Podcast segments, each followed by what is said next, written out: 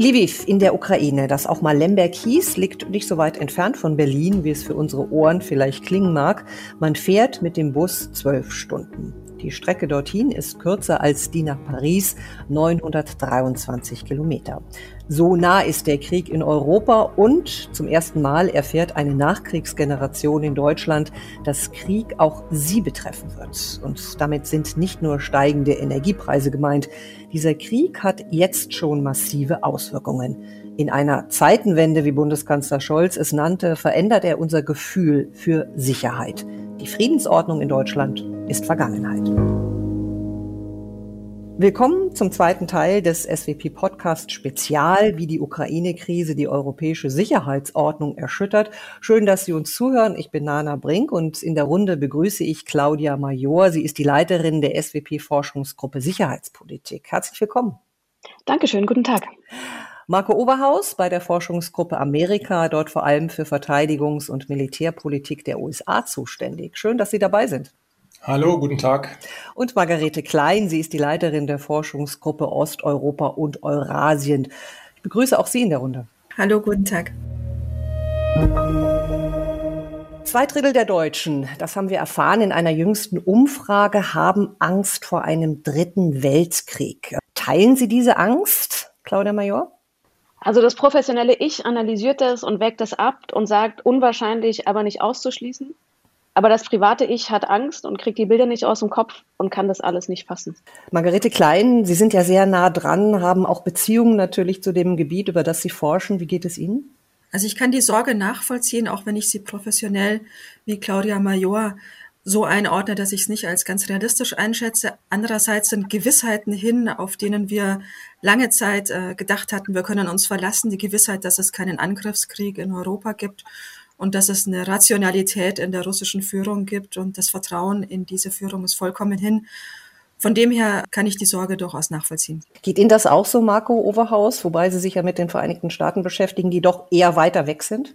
Ja, also ich mache mir auch große Sorgen. Ich glaube, ich habe jetzt nicht direkt Angst vor einem dritten Weltkrieg, aber ich mache mir große Sorgen, dass der Ukraine-Krieg weitere Kreise ziehen wird, auch sicherheitspolitisch, militärisch. Ähm, was mich besonders äh, besorgt macht, ist ja, dass Putin das Ziel formuliert hat, ziemlich ausdrücklich die USA aus Europa zurückzudrängen, die NATO zu schwächen. Jetzt äh, passiert erstmal das Gegenteil und die Frage ist, wie wird er weiter darauf reagieren? Nun haben Sie ja alle Sorge ausgedrückt und natürlich auch aufgrund Ihres professionellen Hintergrunds ist ja völlig klar, sich damit auch beschäftigt, die Sache analysiert. Ist diese Sicherheitsordnung, die wir sie kennen, ist die obsolet geworden?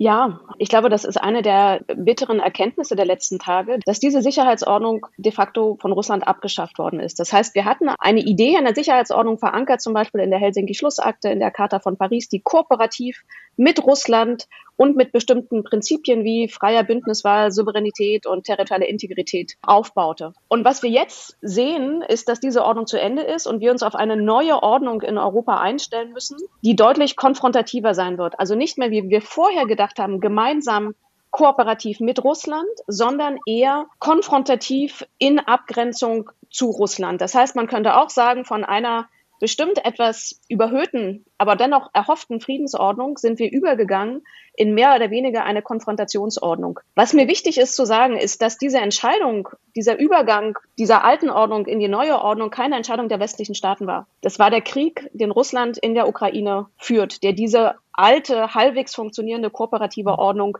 beendet hat und wir jetzt überlegen müssen, wenn wir wirklich in eine neuere konfrontative Ordnung mit Russland, also von Friedensordnung in Konfliktordnung übergehen, heißt das für uns, das komplett neu zu denken und komplett neu zu überlegen, wie wir Sicherheit gewährleisten können, wie wir uns politisch neu aufstellen, wie wir uns wirtschaftlich neu aufstellen, wie wir uns militärisch neu aufstellen. Margarete Klein, das ist ja nun eine sehr klare, deutliche Position, also Konfrontationsordnung, eine Sicherheitsordnung, die immer inklusive Russland war, jetzt exklusive. Sehen Sie das auch so klar?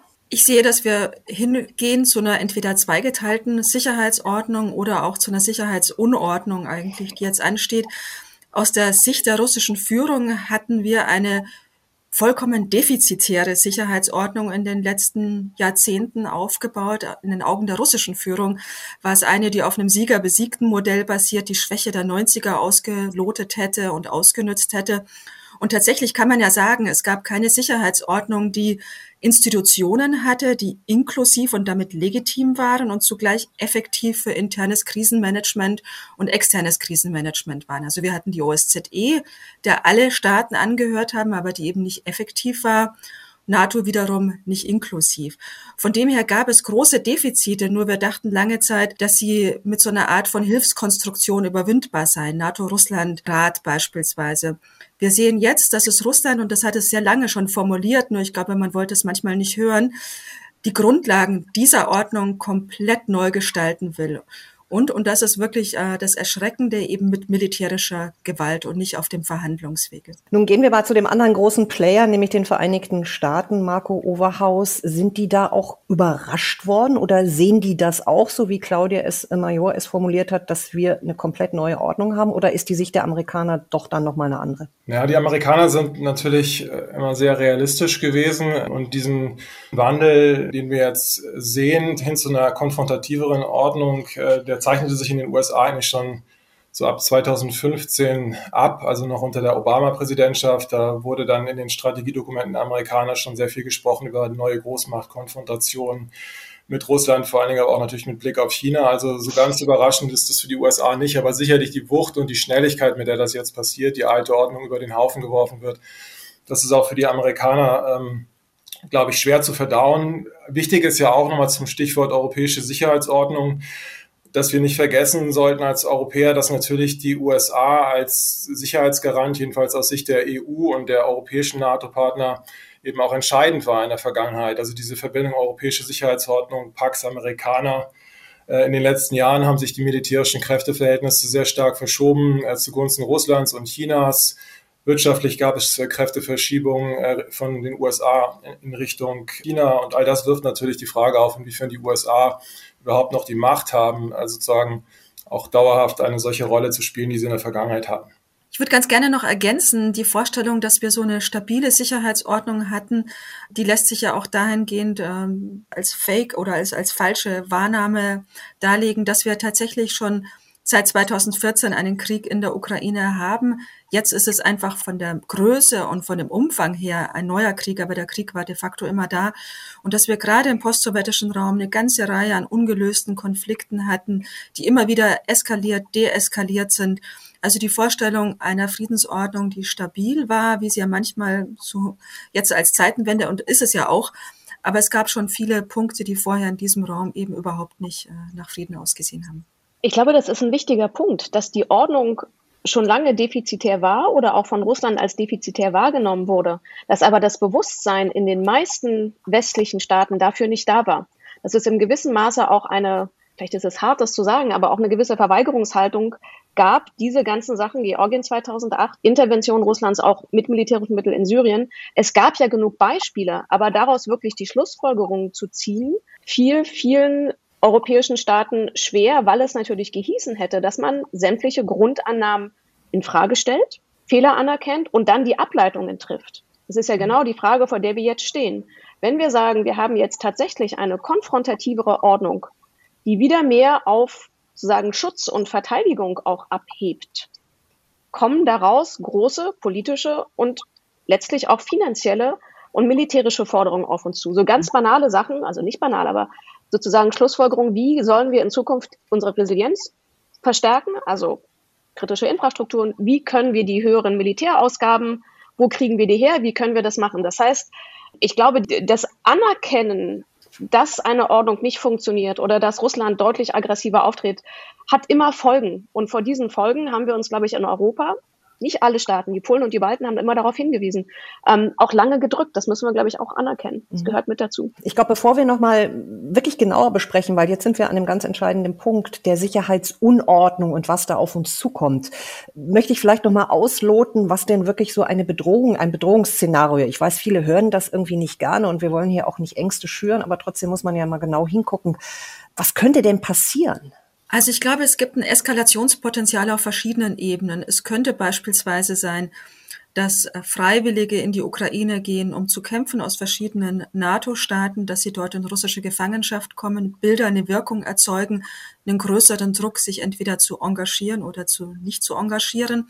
Auch die Frage von Waffenlieferungen hat ein Eskalationspotenzial, auch wenn sie sicherlich richtig ist, aber die Waffen müssen ins Land kommen, die Transporte können beschossen werden. Was passiert mit möglicherweise mit Flugzeugen? Die müssen irgendwo starten. Dann müssen wir uns auf Bilder einstellen, die eine psychologische Wirkung haben werden, Gräueltaten möglicherweise, die moralischen Druck erzeugen werden. Ähm, das sind Dinge, die, die ein Eskalationspotenzial haben. Und dann, glaube ich, darf man nicht ausschließen, dass es auch Punkte gibt, die unsere Sicherheit existenziell bedrohen werden. Beispielsweise der Beschuss oder die mögliche Zerstörung von Atomanlagen, also von Nuklearenergieanlagen, die dann tatsächlich eine unmittelbare Bedrohung für uns hätten. Was wäre in so einem Fall? Das wäre dann nicht sozusagen nur mittelbar, sondern eine unmittelbare Bedrohung. Und über all diese Dinge ergibt sich doch durchaus eine Eskalationsgefahr. Vielleicht kann ich da noch kurz ergänzen. Es gibt auch das, was man im militärischen Bereich die unintended escalation, also die ungeplante Eskalation nennt. Beispielsweise, wenn ein Flugzeug den Luftraum, ein russisches Flugzeug beispielsweise den westlichen Luftraum verletzen würde, nicht geplant. Oder wenn Beschuss auf NATO-Territorium erfolgt. Und dann ist die Frage, wie man in solchen nicht intendierten, nicht geplanten Eskalationen in der Lage ist, aufzuklären. Es gibt da Notfallkanäle zwischen einzelnen NATO-Staaten und Russland. Die Frage ist immer, wie man in solchen Krisensituationen reagiert. Von NATO-Seiten und von Seiten der Alliierten ist sehr klar gemacht worden, dass es kein Interesse an einer Eskalation gibt. Und wir müssen angesichts der Entwicklung der letzten Tage auch sagen, dass man eine bewusste Eskalation nicht ausschließen kann. Und wir haben vor allen Dingen in den letzten Tagen gelernt, dass vieles, was wir eigentlich für unmöglich hielten, jetzt doch möglich geworden sind. Genau, Sachen, die man genau nie für möglich gehalten hätte. Ich meine, wenn wir uns die Amerikaner angucken und äh, ich Präsident Biden ja richtig verstanden habe, hat er schon gesagt, sowas wie eine No-Fly-Zone über der Ukraine, das findet nicht statt. Es wird kein Involvement, keine Involvierung von ähm, NATO und auch amerikanischen Truppen geben, Marco Overhaus. Fürchtet man von Seiten der Amerikaner auch, dass so etwas aus dem Ruder läuft? Ja, die Befürchtung gibt es natürlich in den USA sehr stark, aber die gibt es ja auch in den anderen europäischen NATO, also oder die gibt es auch in den europäischen NATO-Staaten. Das heißt, man versucht jetzt in Washington, glaube ich, wie auch in der NATO insgesamt, sowas wie eine Brandschutzmauer zu errichten, beziehungsweise die gab es ja schon, aber sie nochmal zu verstärken zwischen äh, dem Krieg in der Ukraine, Ukraine als Nicht-NATO-Staat und eben dem NATO-Gebiet und Russland immer wieder zu signalisieren, dass die NATO und die USA kein Interesse haben, das weiter zu eskalieren. Ob das funktionieren wird, ist eine andere Frage. Ich würde aber auch gerne den Blick noch mal ganz kurz werfen auf das Thema Wirtschaftssanktionen, weil Wirtschaftssanktionen, das ist ja jetzt sozusagen das Mittel der Stunde auch aus amerikanischer Sicht natürlich immer auch das Ziel mit verfolgen, äh, eben nicht sozusagen militärische oder sicherheitspolitische Mittel einsetzen zu müssen. Also sozusagen jetzt gegenüber Russland Kante zeigen und Russland äh, sozusagen auch abschrecken, von einer weiteren Eskalation durch Wirtschaftssanktionen, aber natürlich bergen die auch ein sicherheitspolitisches Eskalationsrisiko. Diese Sanktionen, die es jetzt gibt, sind präzedenzlos. Wir wissen noch nicht, wie Russland darauf mittelfristig reagieren wird. Und wir wissen auch noch nicht genau, welche wirtschaftlichen Konsequenzen die Sanktionen eigentlich für uns haben werden. Ich glaube, das ist ein wichtiger Punkt und ich glaube, man muss ihn einordnen in das Denken Russlands über Kriegsführung. Und wenn wir uns das ansehen, was in den letzten Jahren geschrieben wurde über den Krieg neuen Typs in Russland, dann ist es einer, der schon längst vom Westen gegenüber Russland geführt wird, mit, mit nicht militärischen Mitteln, beispielsweise wirtschaftlichem Druck, Informationsführung und so weiter. Und es ist auch kein Zufall, dass das Statement von Putin über die Alarmbereitschaft der strategischen Abschreckungskräfte im Zusammenhang mit Wirtschaftssanktionen des Westens genannt wurde. Also in Russland ist die Vorstellung in der russischen Führung, muss man sagen, dass es längst einen Krieg gegen Russland gibt und die wirtschaftlichen Sanktionen sind Teil des westlichen Instrumentenkastens. Und das zeigt, dass wir ganz unterschiedlich über Krieg denken innerhalb der NATO und in Russlands. Und das schafft natürlich auch ein Potenzial für Missverständnisse und Fehlkalkulationen. Da würde ich gerne nochmal einhaken. Habe ich Sie richtig verstanden? Haben wir dann einen unterschiedlichen Sicherheitsbegriff? Im Westen Absolut. und im Osten? Ja, bitte. Absolut. In der russischen Führung ist nationale Sicherheit de facto gleichgesetzt mit Regimesicherheit. Und weil es für diese Führung um das Überleben geht letztendlich und sie sich bedroht fühlt in ihrer Existenz, da ist immer die Vorstellung davon, der Westen versucht einen Regimewechsel in Russland zu provozieren, so wie er ihn angeblich in der Ukraine und in Georgien mit den farbigen Revolutionen gemacht hätte. Und diese Vorstellung, dass man existenziell bedroht sei und dass der Westen mit allen Mitteln, die er hätte, versucht, einen Regimewechsel durchzusetzen, ist ein ganz anderer Sicherheitsbegriff als der der westlichen Staaten, der auf nationaler Sicherheit beruht. Und das schafft auch Potenzial für Missverständnisse und Fehlkalkulationen. Claudia Major, ich wollte noch mal Ihr Argument von vorhin aufgreifen, wo Sie gesagt haben, wir haben uns im Westen vielleicht auch zu lange oder wir haben im Westen nicht genau genug hingeguckt. Auch in Sachen Sicherheit haben wir uns da auch Illusionen hingegeben oder quasi Sicherheit mit Frieden vielleicht verwechselt? Ich glaube, dass im Prinzip der Ansatz, den Deutschland lange verfolgt hat, nämlich zu sagen, dass Sicherheit immer die Kombination von Dialog und Abschreckung ist, nach der alten Formel von Mell von 1967, dass der Ansatz richtig ist und dass der auch, so schwer es uns fallen wird, in Zukunft der richtige Ansatz sein wird. Idee dahinter ist zu sagen, dass man sozusagen Verteidigung und Abschreckung sicherstellen muss, aber nur Verteidigung und Abschreckung sicherzustellen ohne Dialog wäre de facto eskalatorisch.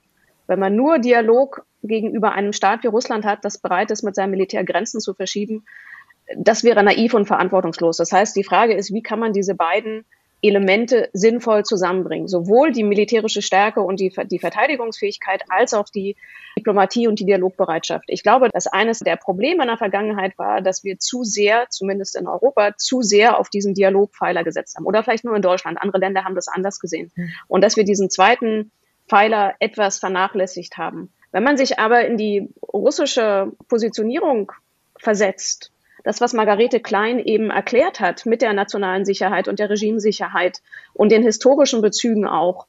Und das Ziel Russlands ist, die Kontrolle über die Ukraine zu erlangen und sie de facto in einen Vasallenstaat zu verwandeln. Dann ist Militär ein Mittel, was dabei hilft. Das mag aus unserer Sicht überhaupt nicht nachvollziehbar und überhaupt nicht rational sein.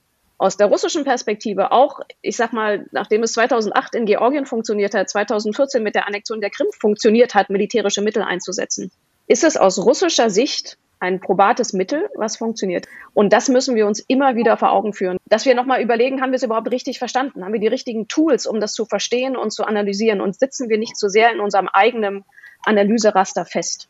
Aber das trifft doch eigentlich auch auf die Amerikaner zu. Oder ich formuliere es mal etwas anders. Auch zwischen Europäern und Amerikanern bestehen ja durchaus Unterschiede, was das Thema Sicherheit äh, oder überhaupt den Sicherheitsbegriff angeht, oder, Marco Oberhaus? Verzweifeln da die Amerikaner nicht auch manchmal oder wir an ihnen? Ja, also ich denke, es ist kein Geheimnis bei einem 700 Milliarden Dollar Budget für das amerikanische Verteidigungsministerium, dass das militärische Sicherheit sehr starken Stellenwert hat und dass auch Bereiche, die bei uns eher als zivile Sicherheit gelten würden, da sehr stark militarisiert sind, weil das Pentagon eben auch viel Kontrolle über solche Mittel hat. Aber man darf halt auch nicht vergessen, dass die USA sozusagen sich weiterhin in einer globalen Rolle sehen und deswegen nicht nur Europa im Blick haben, sondern auch andere Kontinente, vor allen Dingen Asien. Und äh, ja schon immer versucht haben, eine Balance zu finden zwischen sozusagen militärischer Abschreckung und Verteidigung und eben auch Dialog. Und das, denke ich mal, ist mit Blick auf Russland schon deutlich gewesen. Vor dem Ukraine-Krieg gab es viele bilaterale Foren. Man hat über strategische Rüstungskontrolle gesprochen. Das wird jetzt erstmal auf Eis liegen, aber ich würde jetzt nicht sagen, dass die USA sozusagen primär militärisch nachgedacht haben über europäische Sicherheit, jedenfalls bislang nicht. Also eine Aufgabe, die die Europäer selbst wahrnehmen müssen, eine Forderung, die ja auch wirklich nicht neu ist. Ich komme nochmal auf diesen Begriff Sicherheitsunordnung zurück, weil ich den eigentlich irgendwie ganz treffend finde. Und da stellt sich ja die nächste Frage, denn was kommt denn jetzt auf uns zu? Also ich glaube, dass wir tatsächlich die Herausforderung haben, nochmal kompletten Schritt zurückzugehen und zu überlegen, wie wir es schaffen können, von der Unordnung zumindest in so ein bisschen mehr Stabilität und im besten Falle Ordnung überzugehen. Wir müssen uns einmal darauf fest oder wir müssen anerkennen, dass wir eine langfristige Veränderung haben. Das ist nichts, was in ein bis zwei Jahren vorbei ist, sondern dass wir uns langfristig neu aufstellen und neu denken müssen. Ähm, das heißt auch, dass wir uns langfristig in ein eher, auch wenn wir das sehr bedauern, eher konfrontativeres Verhältnis einstellen müssen. Und ich sehe, wenn man es ganz stark vereinfacht, drei Pfeiler, wie wir eine neue Stabilität, im besten Fall eine neue Ordnung denken können. Erstmal mit Blick auf sozusagen Westeuropa und dann im zweiten Schritt mit Blick auf Russland. Das eine, wir haben sozusagen einen politischen Pfeiler, wir haben einen wirtschaftlichen Pfeiler und wir haben einen sicherheitsverteidigungspolitischen Pfeiler. Und in dem politischen Pfeiler stellt sich die Frage, wie werden wir unsere Beziehungen in Zukunft mit Russland organisieren? in welchen Kanälen, möglicherweise aufbauend auf neuen Vereinbarungen, neuen Verträgen, wie kann man das framen? In dem wirtschaftlichen Pfeiler stellt sich die Frage, wie sich die Sanktionen auswirken, wie äh, Europa resilienter werden kann, auch mit Blick auf Diversifizierung, beispielsweise die Energieversorgung. Und in dem dritten Pfeiler haben wir die ganzen sicherheits- und verteidigungspolitischen Fragen. Das ist einmal die Resilienz, beispielsweise Stärkung kritischer Infrastrukturen, alles Sachen, die wir seit 2014 de facto in Europa besprechen, aber wo wir nur mittelmäßig vorangekommen sind. Und dann gibt es daneben die harten sagen wir, verteidigungsmilitärischen Fragen, beispielsweise wie sich jedes einzelne Land neu und besser aufstellt und wie sich die NATO als Verteidigungsbündnis an die neue Situation anpasst. Das heißt beispielsweise, dass Russland faktisch näher an die NATO rangerückt ist durch die enge Kooperation mit Belarus, aber auch, weil es in der Ukraine steht. Was heißt das für die NATO-Verteidigungspläne? Was heißt das für die Aufstellung der NATO an der Grenze zu den Krisengebieten? Denn wenn sie als, sag mal jetzt, Lebensversicherung ihrer Aufgabe nachkommen will, muss sie sich de facto anders aufstellen. Das heißt, wir haben auch so ein bisschen so ein Shift, so eine Veränderung von einem bislang Idee auf Abschreckung hin zur Verteidigung. Abschreckung ist de facto das Signal an das Gegenüber, Russland, zu sagen, ein Angriff lohnt sich nicht, weil die Kosten größer sein werden als der Gewinn. Und jetzt muss man auch mehr in die Richtung von Verteidigung denken. Das heißt, gegen mögliche Angriffe gewappnet zu sein. Das heißt, wir haben eine riesengroße Denkaufgabe erstmal noch vor uns, wie man die Unordnung in Stabilität und Ordnung überführen kann. Und dabei müssen wir viele Grundannahmen, die wir vorher hatten, hm. überdenken. Vielleicht auch die, dass es eine nukleare Drohung ja von Seiten Russlands gibt, Margarete Klein, die man ernst nehmen muss? Also, dass die russische Seite diese Frage aufgebracht hat, hat, glaube ich, zum einen eine innenpolitische Dimension. Man will nach innen vermitteln, dass Russland ein großes Land ist, das letztendlich trotz aller Wirtschaftssanktionen immer groß sein wird. Nach außen ist aber die Nonchalance, mit der über dieses Thema gesprochen wird, tatsächlich etwas, was durchaus Sorgen erregen kann. Wichtig finde ich in dem Zusammenhang nochmal diese Fragen der europäischen Sicherheitsordnung, bevor jetzt dieser massive Angriffskrieg kam, die waren ja auch schon letztendlich nicht vereinbar. Da sind Grundprinzipien aufeinander geprallt, die nicht lösbar waren. Man hätte aber vieles mäßigen können über das Mittel von Rüstungskontrolle, militärische Transparenz und Abrüstung.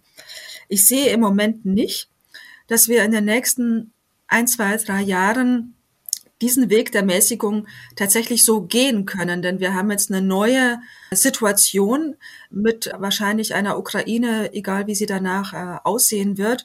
Und äh, Claudia Major hat schon hingewiesen, Nuklearwaffen in Belarus wahrscheinlich. Der Bedarf für Verhandlungen wäre da, aber ich sehe im Moment noch nicht so richtig, dass wir in dieser Situation mit Russland wirklich zu verlässlichen Absprachen kämen, da ja wirklich auch da wieder letztendlich die, die Vorstellungen völlig aufeinanderprallen. Wichtig ist für mich auch nochmal, wir haben die Idee in Deutschland immer Dialog zu führen. Und ich glaube, es ist wichtig zu sagen, dass Dialog und Verhandlungen zwei grundsätzlich unterschiedliche Dinge sind.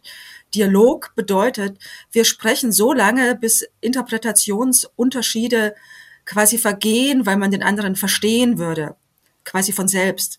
Verhandlungen setzen voraus, dass wir anerkennen, dass es Interessenunterschiede gibt. Und ich glaube, wir sollten diesen Begriff des Dialogs deswegen vielleicht nicht ganz streichen, aber wenigstens geringer achten, sondern dann von Verhandlungen sprechen, weil das klar macht, ähm, da gibt es ganz unterschiedliche Vorstellungen und da ähm, kommt man nicht über die Interpretation dorthin.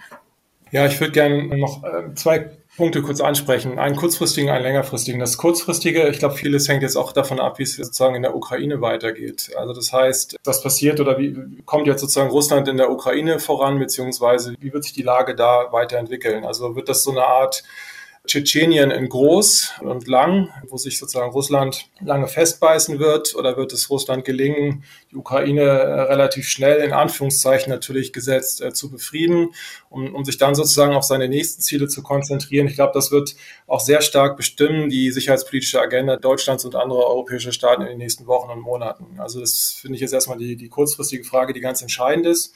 Und äh, auf längere Sicht würde ich einfach gerne jetzt auch als jemand, der sozusagen die USA im Blick hat, nochmal kurz darauf hinweisen. Wir haben jetzt natürlich einen sehr stark auf Europa fokussierten Blick, ähm, aber ich würde darauf hinweisen wollen, dass sich der Rest der Welt natürlich auch weiter dreht und dass diese Erosionsprozesse in der europäischen Sicherheitsordnung, die wir auch schon jetzt beschrieben haben, im Rest der Welt auch präsent sind. Ja, also im April 2019 haben sich die USA noch veranlasst gesehen, 14.000 äh, Truppen in den Persischen Golf zu verlagern. Äh, Straße von Taiwan, das Verhältnis China, südchinesisches Meer. Also all das geht ja jetzt, das hält ja jetzt nicht an, weil sozusagen Russland die Ukraine überfallen hat. Und das ist mit Blick auf die USA sehr wichtig, Was sich natürlich in Washington nicht verändern wird, ist dieser strategische Fokus auf China. China ist äh, die, die strategische Bedrohung weiterhin. Das äh, ändert sich jetzt auch nicht, trotz dieser sicherheitspolitischen Hinwendung nach Europa. Sowas wie ein zweites Nixon geht nach China wird es, glaube ich, nicht geben. Es ist jetzt auch schon deutlich geworden, dass auch führende amerikanische Politikerinnen und Politiker deutlich gemacht haben, auch in dieser Situation bleibt China unser Fokus. Und ich glaube, das ist etwas, das wir sozusagen auch in Europa nicht aus dem Blick verlieren sollten und spricht wahrscheinlich dafür, was auch Claudia Merior gesagt hat, dass wir uns trotz allem auch in Europa weiterhin sehr stark, ja, wir müssen äh, für unsere Sicherheit ein Stück weit selbst sorgen. Die USA haben auch andere Baustellen. Ich glaube, das ist ein ganz wichtiger Punkt, weil nämlich damit, dass sozusagen die, die alte Frage, die wir seit Jahren besprochen haben, wie eigenständig kann Europa eigentlich sein, sollte es sein oder will es sein im militärischen Bereich, mit voller Brutalität nochmal auf den Tisch kommt. Der Krieg momentan zeigt noch einmal mehr, wie stark die Europäer im Verteidigungsbereich von den USA abhängig sind. Einerseits, was die politische Führung angeht, zweitens, was die ganze konventionelle Unterstützung angeht, also mit konventionell meine ich alles vom Schiff bis zum Panzer bis zu den Flugzeugen, auch Aufklärung, also die Augen und Ohren beispielsweise in der militärischen Operation. Und der dritte Bereich ist die nukleare Abschreckung, das heißt der Schirm, den die Amerikaner über Europa spannen. In all den dreien Bereichen ist die Abhängigkeit von den USA enorm groß. Und das merkt man in einer Krise, die jetzt viele Europäer als existenziell empfinden, umso mehr. Wenn man aber gleichzeitig, wie Marco Oberhaus eben ausgeführt hat, weiß, dass die Amerikaner die große strategische Ebene nicht vergessen, wird dieses Drama der Abhängigkeit noch mal viel deutlicher. Aus europäischer Sicht brauchen wir die amerikanische Unterstützung, den amerikanischen Schutz umso mehr, können davon ausgehen, dass die Amerikaner sich langfristig trotzdem wegorientieren. Und gleichzeitig wissen die Europäer, selbst wenn wir jetzt enorm viel, ich rede mal nur von dem Bereich Verteidigung, es gibt ja noch andere Bereiche, nur in den Bereich Verteidigung investieren, wird eine bessere Handlungsfähigkeit der Europäer erst in vielen, vielen Jahren greifbar sein. Selbst wenn die Bundeswehr jetzt Geld, viel mehr Geld kriegt, also beispielsweise zwei Prozent Verteidigungshaushalt. Wir sind jetzt bei 50 Milliarden, zwei Prozent Verteidigungshaushalt. Von der Wirtschaftskraft wären etwa 75 Milliarden. Selbst wenn jetzt mehr Geld in die Bundeswehr fließt und selbst wenn das alle europäischen Länder machen, werden die greifbaren Verbesserungen erst in mehreren Jahren wirklich da sein das wird ja nochmal deutlich und ich würde es jetzt nochmal gerne ein bisschen konkreter haben, um diesen Gedanken irgendwie aufzufassen, äh, aufzugreifen, weil momentan sehen wir ja einen Moment der Geschlossenheit. Also zumindest ja unglaublich in, in Deutschland. Auch die Mehrheit der Bevölkerung steht ja hinter diesen Maßnahmen, also 100 Milliarden Sonderfonds für die Bundeswehr, zwei Prozent. Zielrüstung soll für die NATO irgendwie auch möglich sein, Sachen, die ja noch undenkbar schienen, Waffenlieferungen, bewaffnete Drohnen und so weiter und so fort. Ist es denn realistisch, dass diese Geschlossenheit bleibt, die man bräuchte, um jetzt den Weg zu beginnen, sich unabhängiger in Europa zu machen? Ich habe ganz ehrlich ganz große Sorgen, was die Dauerhaftigkeit dieser Geschlossenheit angeht. Wir haben das jetzt angesichts der akuten Krise, angesichts des Krieges in der Ukraine sind wir sehr geschlossen. Meine Sorge ist, dass es irgendwann eine Fatigue einsetzen wird über einen längeren Zeitraum, dass der Druck von außen verschwindet, dann kommen die Frage der Verteilungskämpfe. Das heißt, geht das Geld jetzt eher in, in den Klimaschutz, geht das Geld eher in die Verteidigung? Und meine Sorge ist, dass sehr schnell die alten Differenzen wieder aufbrechen. Und zwar sowohl in Deutschland, also bei uns im politischen Bereich, als auch auf europäischer Ebene, wo sich gerade die Europäer gut verstehen als auch im transatlantischen. Das heißt, meine Sorge ist, dass diese drei Geschlossenheiten, die wir haben, deutsch, europäisch, transatlantisch, dass die sehr schnell wieder aufbrechen und dann die ganzen Unterschiede, wie halten wir es mit Russland, wie halten wir es mit den USA, wie halten wir es mit dem Militär, ist Rechtsstaatlichkeit wirklich so wichtig oder nicht, dass das alles wieder hochkommt.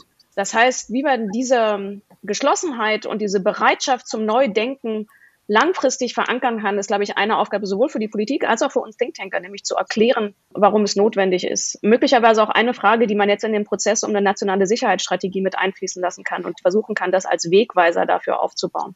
Ich glaube, wir müssen uns darauf einstellen, dass wir zwar im Moment so ein Schockerlebnis haben, das sicherlich erstmal alle zusammenführt, aber wie schon angesprochen wurde, es wird Verteilungskämpfe geben und es wird sicherlich versucht werden von der russischen Führung, die Spaltungen, die da sind, wieder aufleben zu lassen. Und ich kann mir konkrete Schritte vorstellen, wenn wir so ein bisschen in Optionen vor uns überlegen, was passieren könnte. Es ist ja so, dass Russland ein sogenanntes Spoilerpotenzial hat, also ein destruktives Potenzial, das es nutzen kann, zum Beispiel durch das Schüren von Konflikten auf dem Westbalkan, in Bosnien, Serbien beispielsweise, um dort den Fokus der EU dorthin zu legen und zu sagen, bitteschön, nicht so viel Konfrontation, schaut mal, wir haben hier Möglichkeiten. Ähnlich wäre es, dass es, dass es ja nicht zufällig ist, dass russische Söldner in Libyen und in Mali sind, klassische Flucht- und Migrationsrouten in Afrika so dass es auch hier möglicherweise ein Schüren des Konfliktes gibt, um beispielsweise bei den südlichen NATO-Ländern wieder zu einer stärkeren Refokussierung auf ihre sehr unmittelbare Nachbarschaft zu führen und dann eine Trennung zwischen Polen, baltischen Staaten, vielleicht auch Deutschland und dagegen den eher mittelmeerorientierten Ländern herbeizuführen. Also ich glaube, das ist sozusagen was, worauf wir uns einstellen müssen und wo man eher jetzt schon nachdenken muss, wie man damit umgeht und man sehr sensibel versuchen muss, diesen Moment der Geschlossenheit zu wahren. Vielleicht darf ich das Stichwort Geschlossenheit nochmal aus einer transatlantischen Perspektive ganz kurz aufgreifen. Also es ist ja schon sehr beeindruckend, welch hohes Maß an gesellschaftlicher Mobilisierung wir jetzt in Deutschland und wahrscheinlich auch in anderen europäischen, also EU-Ländern haben, was jetzt sozusagen die Reaktion auf den russischen äh, Ukraine-Krieg angeht. Aber mir ist schon auch nochmal die Feststellung wichtig, dass es ein vergleichbares Maß an gesellschaftlicher Mobilisierung jetzt in den USA eigentlich nicht gibt. Ja, also die USA haben jetzt eine sicherheitspolitische sozusagen Hinwendung, nochmal eine neue Hinwendung in Richtung Europa vollzogen. Die ist aber von meinem Gefühl her sehr stark von den außenpolitischen Eliten auch getrieben. In der gesellschaftlichen Debatte sehe ich das nicht in dem gleichen Maße. Und das ist natürlich wichtig auch für die Frage, sozusagen, wie geht es mittel- und längerfristig auch mit den USA als Bündnispartner weiter. Also ich stelle schon fest, und das ist jetzt auch deutlich geworden bei der State of the Union-Rede von Präsident Biden, dass doch die überwiegenden Probleme in den USA gesehen werden im innenpolitischen Bereich, im wirtschaftspolitischen Bereich. Im Grunde hat ja Biden bei dieser State of the Union erstmal auch seine wirtschaftspolitische und innenpolitische Agenda nochmal wiederholt, die er auch schon im Präsidentschaftswahlkampf hatte, trotz dieser Umwälzung, die wir jetzt in Europa haben. Und die sozusagen langfristigen Probleme in den USA, Stichwort politische Polarisierung, wirtschaftlicher Strukturwandel, soziale Verwerfung, also all das bleibt ja auch bestehen. Und ich denke, das ist sozusagen auch nochmal wichtig im transatlantischen Verhältnis, das Maß an wirtschaftlicher Opferbereitschaft, das wir jetzt hier haben, vielleicht, ähm, das sehe ich in den USA so nicht. Das war der zweite Teil des SWP Podcast Spezial zum Krieg in der Ukraine. Claudia Major, Marco Overhaus, Margarete Klein. Vielen Dank für Ihre Zeit und Ihre Einsichten. Gerne. Danke Ihnen. Ja, vielen Dank. Und Ihnen danke fürs Zuhören. Unter der Überschrift Krieg in der Ukraine finden Sie weitere Analysen und Einschätzungen zur Lage auf unserer Website swp-berlin und natürlich SWP Newsletter, Facebook, Twitter-Accounts informieren Sie über alle unsere Neuerscheinungen. Ich bin Nana Brink und ich freue mich auf das nächste Mal.